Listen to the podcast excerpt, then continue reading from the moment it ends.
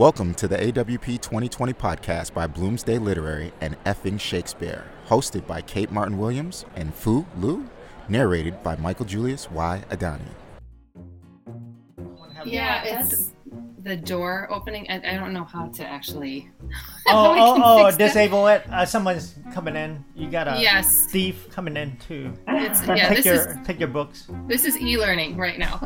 this is my children going in and out. So. Okay, I got ya. I got ya. Okay, they're not. Oh, shoot. Okay, so let me see if I can. We had First somebody one. at AWP who it was also their first podcast, and at some point they left a note on the table at our booth that, was, that said, "Thanks for popping my podcast cherry." Yeah, no, that sounds good. I'm just thinking you don't want to have me on the Scrivener podcast anymore. this morning, this gives you an idea of how I handle By Scrivener. Scrivener, I need a pad and a pencil. Well, We have a special bonus installment here today on the pod. We have short story writer Amy Widmoyer Hansen here today, whose writing has won the 2018 New Letters Prize for Fiction and the 2016 Iowa Review Award, judged by Kelly Link. She's been nominated for the PEN Robert J. Dau Short Story Prize. And she's with us here today because she's also a mentee in the AWP Writer to Writer Mentorship Program. We're doubly lucky because her mentor is also here, a good friend of the show, a friend to us, and author of the beautifully penned novel The Weight of a Piano, which we talked about extensively in season three of the show, Chris Cander. So, Chris and Amy, welcome. Thank you. It's so nice to be able to talk to you all together like this. Yeah, pretty Yes, cool. Thank you for having us. Thanks for thanks for making time in this very strange time in which we're living. but it's nice to be able to find refuge in each other and maybe uh, take our mind off things a little bit and talk. Agreed. Yeah. Yes, definitely. So maybe just to start us off, Amy, can you tell us how you found your way to the Writer to Writer program? Um, sure. Well, at first, I wanted to just say thank you so much for having me. It was so great to meet you in person at the conference, and I'm glad we get to talk a little more. So, I found out about the Writer to Writer program probably initially in 2015. I went to AWP when it was hosted here in Minneapolis and had heard great things, but didn't feel quite ready at that point to apply. And then in 2018, I went to the Bread Loaf Writers Conference, and I happened to room two doors down from Diane Zinna, who we all know and love, and Mhm. Was able to hear a little more about the program through her, and also just because she was there, it seemed that everyone was talking about just what a wonderful opportunity this is. So I applied for the fall of 2019 and was fortunate to be matched with Chris. Super cool. What what was the uh, application process like for you, Amy? Well, I submitted, I, I can't remember how many words it was, but I submitted some work that they looked at, and then I also answered a series of questions just about um, my experiences as a writer and uh, what I hope to get out of the program and what I was looking for in a mentor. Um, so then they take a look at that as well as all of the applications they have for mentors, and then I think they try to fit people with needs and um, how mentors hope to serve. And um, yeah, and they did a wonderful job with us for sure. There just have been so many things in common as we've gotten to know each other, just aside from the writing. So that's been I agree. It, Great it was a great fit. It was a great fit. so Chris swiped right on you, Amy. Chris swiped right. Oh, yes. I actually did swipe right on her. In fact, the way that it works from the mentor perspective, um, you probably know this, but uh, Sue and Kate, but they Diane did such a hero's job of culling out people that she felt like would be potential matches, and she presented. I think there were maybe five or six. I don't remember. But before she even sent me my packet, she asked me if I had ever that if I were already friends with Amy. And I had not ever heard of her at that point. And I said, Tell me why. And she said, um, I just feel, I thought maybe that you had met already. And so I, when I got the packets that I could select from, I read Amy's first and I immediately uh, texted Diane and said, Now I understand what you were talking about because there was such a feeling of connection um, in, that leapt off the page through her writing, and I felt like I knew her. Oh my gosh! And Diane thought that we had already become friends because there was such a similarity in our style and tone, mm-hmm. which I thought was a huge compliment because Amy's a wonderful writer. So it was an immediate swipe right. I I did go ahead and read the other ones just to you know do my due diligence, but I knew from the first pass that I wanted to work with Amy. What what so was nice. it about her? I'm sorry to speak over that because it was sweet. It was very nice. Yeah.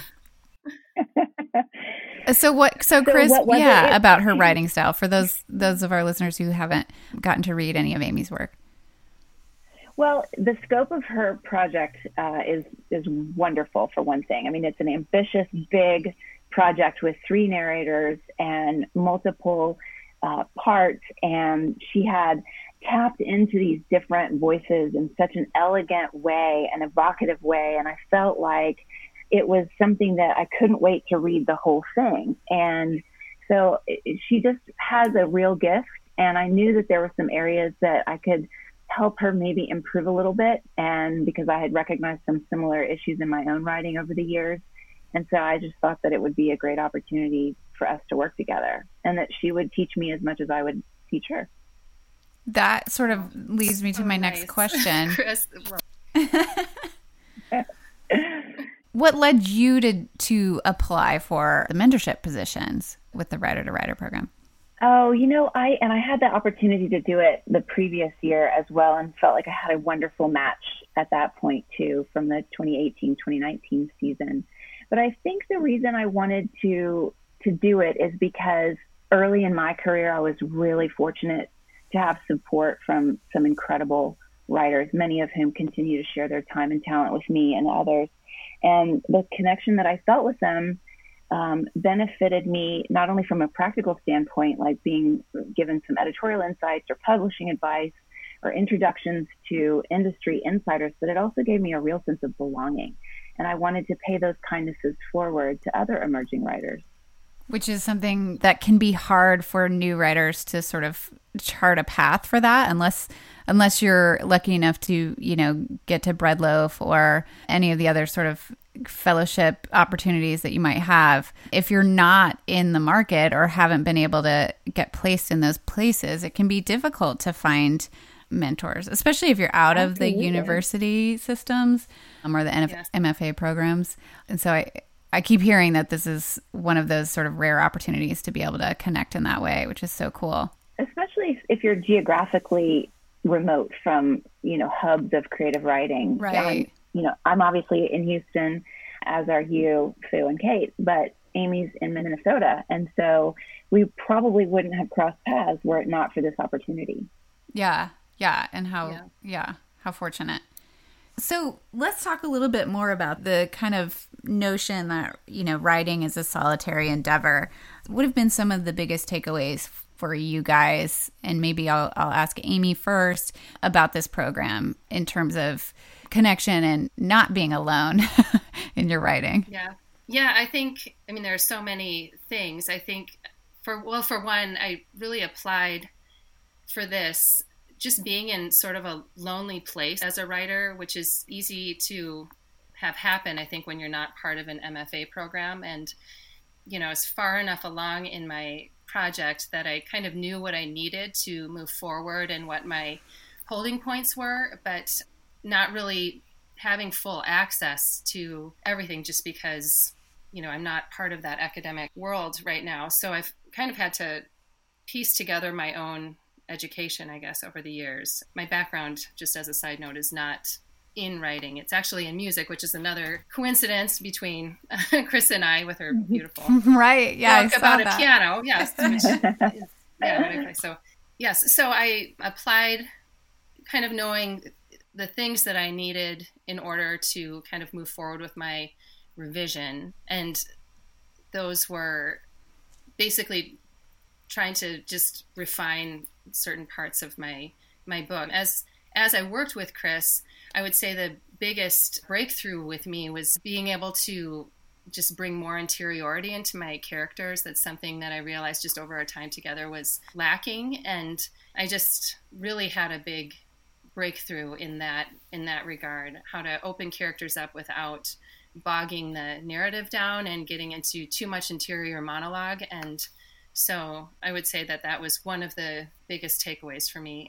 We also talked a lot about publishing and how to put together a query letter, how to approach agents. You know, Chris has been very transparent or has shared a lot about her own experiences in the publishing world, which has been also very valuable. So mm-hmm. um, I would say those two things. And then I think third, just like you said, Kate, just finding these places where we don't feel so alone as a writer and uh, people who can kind of understand that balance between our regular life and our writing life and how to move forward with a project when there are other things going on in in our lives and namely mm-hmm. children and family and, and yeah. beeping doors so beeping yes. doors and yeah, yeah homeschooling yes pandemics, so, yeah. that kind of thing. Yes. but I can just say, you know, now that we've, you know, finished the mentorship, I mean, I look back on that with just such gratitude and just feeling so lucky that I was matched with with Chris and just the amount of time that she gave, the energy and attention that she gave my work was just a huge gift that, you know, hopefully I'll be able to pay down at some point. But or pay it forward. Amy. Or pay it forward, yes, I guess. I can I throw something in there about the idea of, of solitary confinement and the you know new era of solitary confinement. yes, um, please do. It's, it's something even more important now. But one of the things that I noticed in my own career, looking back, is the sense that you know looking at you know swaths of other people it was really easy to compare myself mm. to um, to others and to get discouraged by my lack of of quote unquote success compared to other writers and i think that having intimate connections with individual writers at different stages in their careers helps to keep everything into perspective and to realize that every every writer's path is going to be fraught with its own particular challenges and and the idea of being able to take a deep breath and recognize that it's just part of the the career path that we've chosen it to me it, it helps a lot to to have people admit the troubles that they experienced and the kind of the moments of feeling depressed by it all and how they plowed forward in the face of rejection for example or you know being passed over for certain opportunities.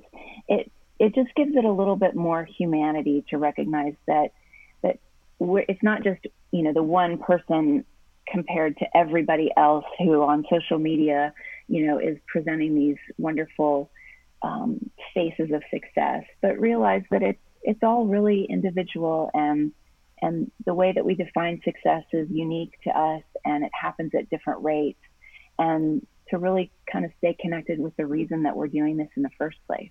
Mm-hmm.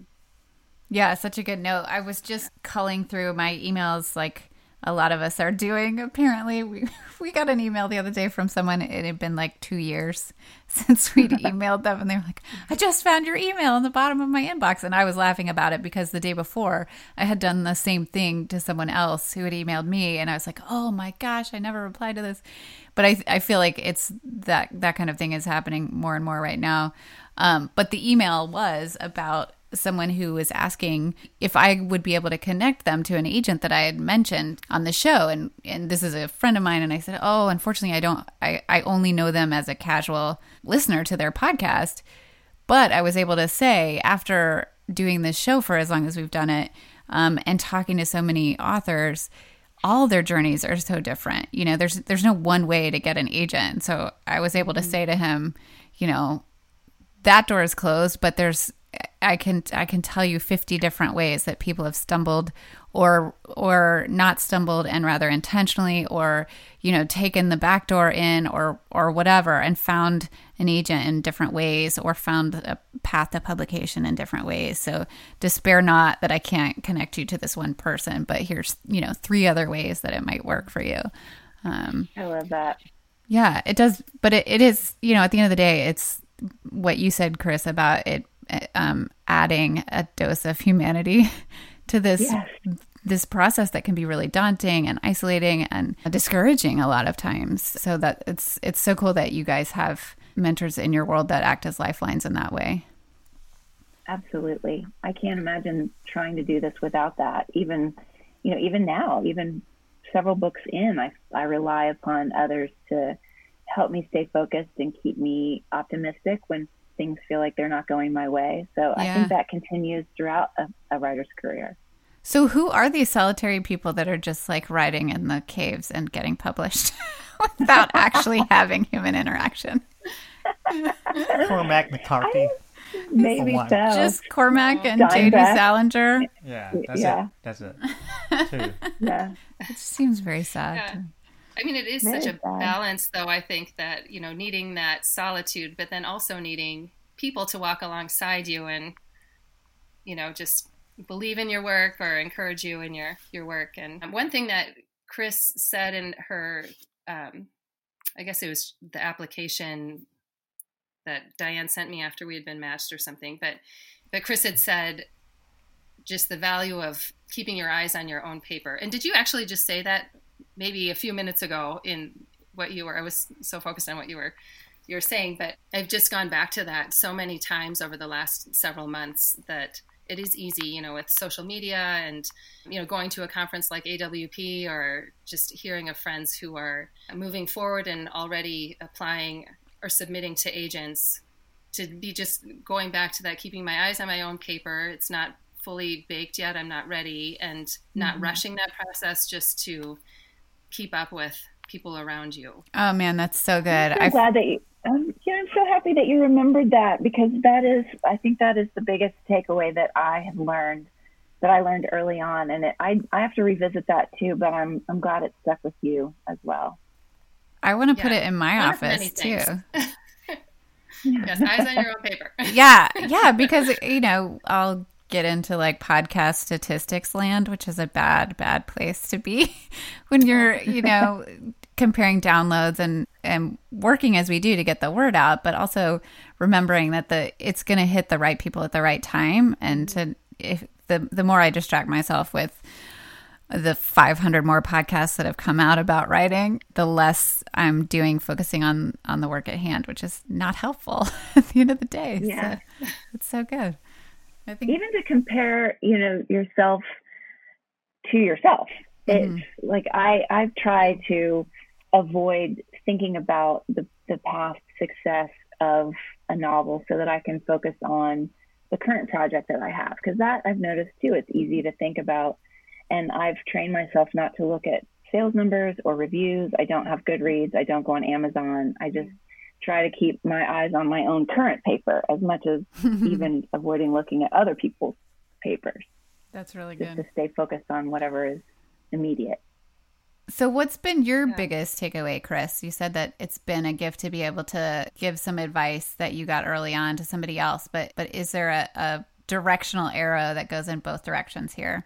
something that I have taken away from this opportunity is the experience of reading critically because mm-hmm. I didn't get a, an MFA, I didn't study creative writing, and so I consider myself a hack. But I've read so I am, but I've read laugh, so much. I, I don't write reviews. I, you know, there's so much that I haven't done in terms of like a a critic. I don't, you know, I don't think in terms of criticism, but being a mentor means that I need to provide that because I'm reacting as a, I'm not just having a gut level reaction and moving on. I'm trying to explain and analyze my reaction to help a writer make some improvements mm-hmm. to my experience as a reader. So that was a, that's been really fun and exciting to practice that you know, more critical analysis and to try to deliver it in a way that makes sense and can be helpful.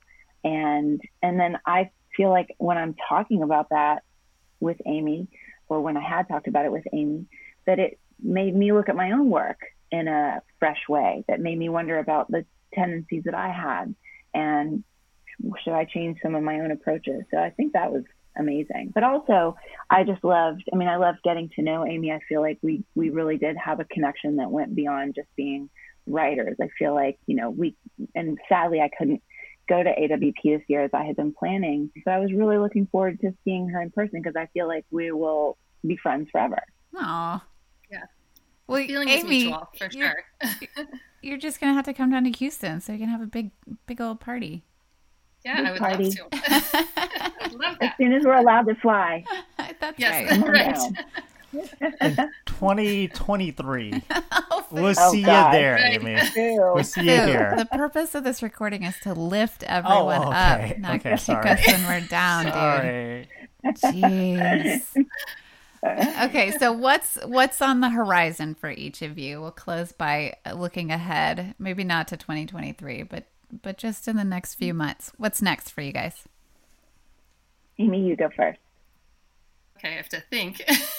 well, the goal was before shelter in place took effect, I was hoping to finish my novel and submit to agents before my children were home from school, but that's the oh, timeline on that has kind of changed. Oh, yes, but I, I'm right now. I'm just continuing to work through another revision and keep in mind a lot of the things that Chris and I had discussed in our time together. And I guess I will see where I'm at from once I'm finished with that, and hopefully, you know, before 2020 is over, I will have this out on submission. So, but I am, you know, kind of. I, I've had, you know, a few people mention this just along the way, and I know Chris was one of them as well. That it is kind of the gift in your first book that there's no rush, there's no one that's really, you know, breathing down your neck to to finish. It's really on your own Mm-hmm. Your own pace and what you can do, and so I'm trying to keep that in mind. But And so cool too that that's where I'm at. it's so cool too that uh, Chris knows your work so intimately now at this point. So when it when it is ready to go out, she has a great feeling for houses that might be interested in that kind of thing and has paved those roads before.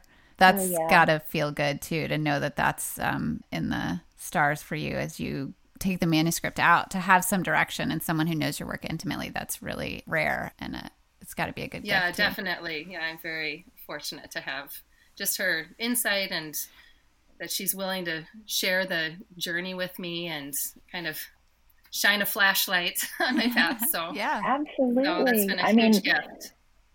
That's one of the reasons I wanted you to go first because I'm anxious to know how you know how you're doing, how you're coming along with it because I really think that this is going to be so fantastic when I have the chance to read it all as a one whole piece. Oh, thank you. Right now, I'm actually trying to compile the whole manuscript. And as I'm doing that, I'm just going chapter by chapter and checking off my revisions, and then I'll compile it on Scrivener, and then I will do a full read through and go through with a pen that time and see where I'm at. I I think you know so much of it at this point is just making sure that certain subplots are carrying through all the way and Mm. images are working the way that I want them to, and or the way the story wants to, I should say. And um, yeah, so that's sort of where I'm at, I guess, at this point. I am trying to use my afternoons right now while the kids are at home. We're kind of working in structure as we're going. Yes. Definitely Yeah. different. but, yeah, yeah. um, yeah, but it's also good, I think, for my kids to see me working on that, and you know, For sure. gives them, yes, the idea that they can work through a project even when things come up that aren't expected. So Right. Chris, do you use Scrivener too? I do. I'm I a didn't Scrivener know that. fanatic. Really? Yes. Man, we'll, Yes. we'll have to have mm-hmm. another call where all we do is talk about Scrivener. I can give you a tutorial. It's my favorite thing. I love it so Really? much. Really? Yes. That's Yeah. super cool. Well, another reason you guys Yeah. are matched. Yeah, That's we funny. talked Did you- through some of this too. Yeah. Is that like a, a box you have to check when you fill out the application that says like Scrivener or OmmWriter or Word Word Docs or Google? Chris, what's next for you? So I am working on, and I don't think I t- I've talked to Amy about this particular project. She was witness to some disappointment that I had in the fall when my my then editor, my editor of The Weight of a Piano, was fired from Knopf in mm. May of last year. And so my new editor read and enjoyed, but didn't buy the book that I had been working on in the background during the release of The Weight of a Piano. So it's on hold. And, and then I started to try to create a new narrative out of parts of that book. And it didn't work for lots of reasons that are too lengthy and complicated, complicated to go into now. But I decided that I was going to completely shift gears and try something I've never done before. I'm writing from a single point of view, in the point of view of a slightly unreliable narrator. It's set in contemporary time in Houston, in fact, in my actual neighborhood. And it's a little bit of a psychological thriller. So I'm trying a lot of new things at once, and I'm having such a good time doing it. Oh my gosh. I can't wait. I can't wait. How the last time we talked you had just I think you had just started. So how far into it are you? I'm about 15,000 words in, and I'm starting chapter four today. And I've got some ideas for the next few chapters, but obviously there's going to be some stuff that'll evolve that I can't predict. But it's inspired by a short story that was published in 1917. And it was Susan Glaspell was a journalist, and she wrote this story called A Jury of Her Peers. It's a brilliant short story, and I fell in love with it. And when I was grappling with finding a new idea, my daughter reminded me that she had just shared the story with me. And I had this kind of epiphany that I want to write a full length novel inspired by that same idea. So it's just been it's been so much fun. I can't wait to share it with you. I love that story too of your daughter Thank giving you. you that story. So cool. Now, okay, can I geek out for just one second about genre? What what is your writing process changing because your genre has shifted? Well, the the biggest thing that's changed is that I'm not having to do quite as much research. I mean, all my other novels have required just I can't even quantify how much research I did because of the you know whether it was the geography or some skill or background or lifestyle or something that I didn't have any knowledge primary knowledge of that I had to go learn. I'm because I'm literally writing about my own neighborhood and people in it. It doesn't require as much. So it's kind of eerie how fast it's coming. You just get to go Um, at it. Like, I'm just going at it. Yeah. so. Now it doesn't mean it's not like pouring off my fingers. I mean, it's still very much the arduous process of trying to, you know, figure out what to do and say and all of that stuff. But it it's definitely a much more straightforward process. hmm Very cool. Kind of cool. That's very cool. Well, you guys, thanks for coming on the show. It's been Thank great you so to, much for to- having us. This yeah, absolutely. It's been ahead. great to get to hear you guys chat with each other and hear more about um, the writer to writer program. I certainly hope it continues. Do you do you guys know this might not be your purview, but do you know when the next round of applications is open and and when they decide and such? I think that they just completed their most uh, recent selection, so it's probably going to be in another six months. But I'm I'm not certain. Okay. Well, we wish you guys all the best. Chris, I hope everything goes well with a new project. And Amy, you as well. I hope when you go out to the land of queries that it's painless and lovely and we hear a happy ending from you. thank, you Thank so much. Kate you got it. and Food. This has been a live recording at the 2020 AWP Conference and Book Fair in conjunction with Bloomsday Literary. Hey, folks. There's been a lot of talk about big numbers in recent days, big numbers that are terrifying and incomprehensible. But I've got a number that's big and not terrifying at all. It's 433,357 and 72 cents. Dollars and cents. That's the number of dollars raised by bookshop.org for independent bookstores since its inception this January 2020. If you're buying books, please buy from your local indie bookstores, directly from publishers, or from bookshop.org. Artists and bookstores need your support now more than ever.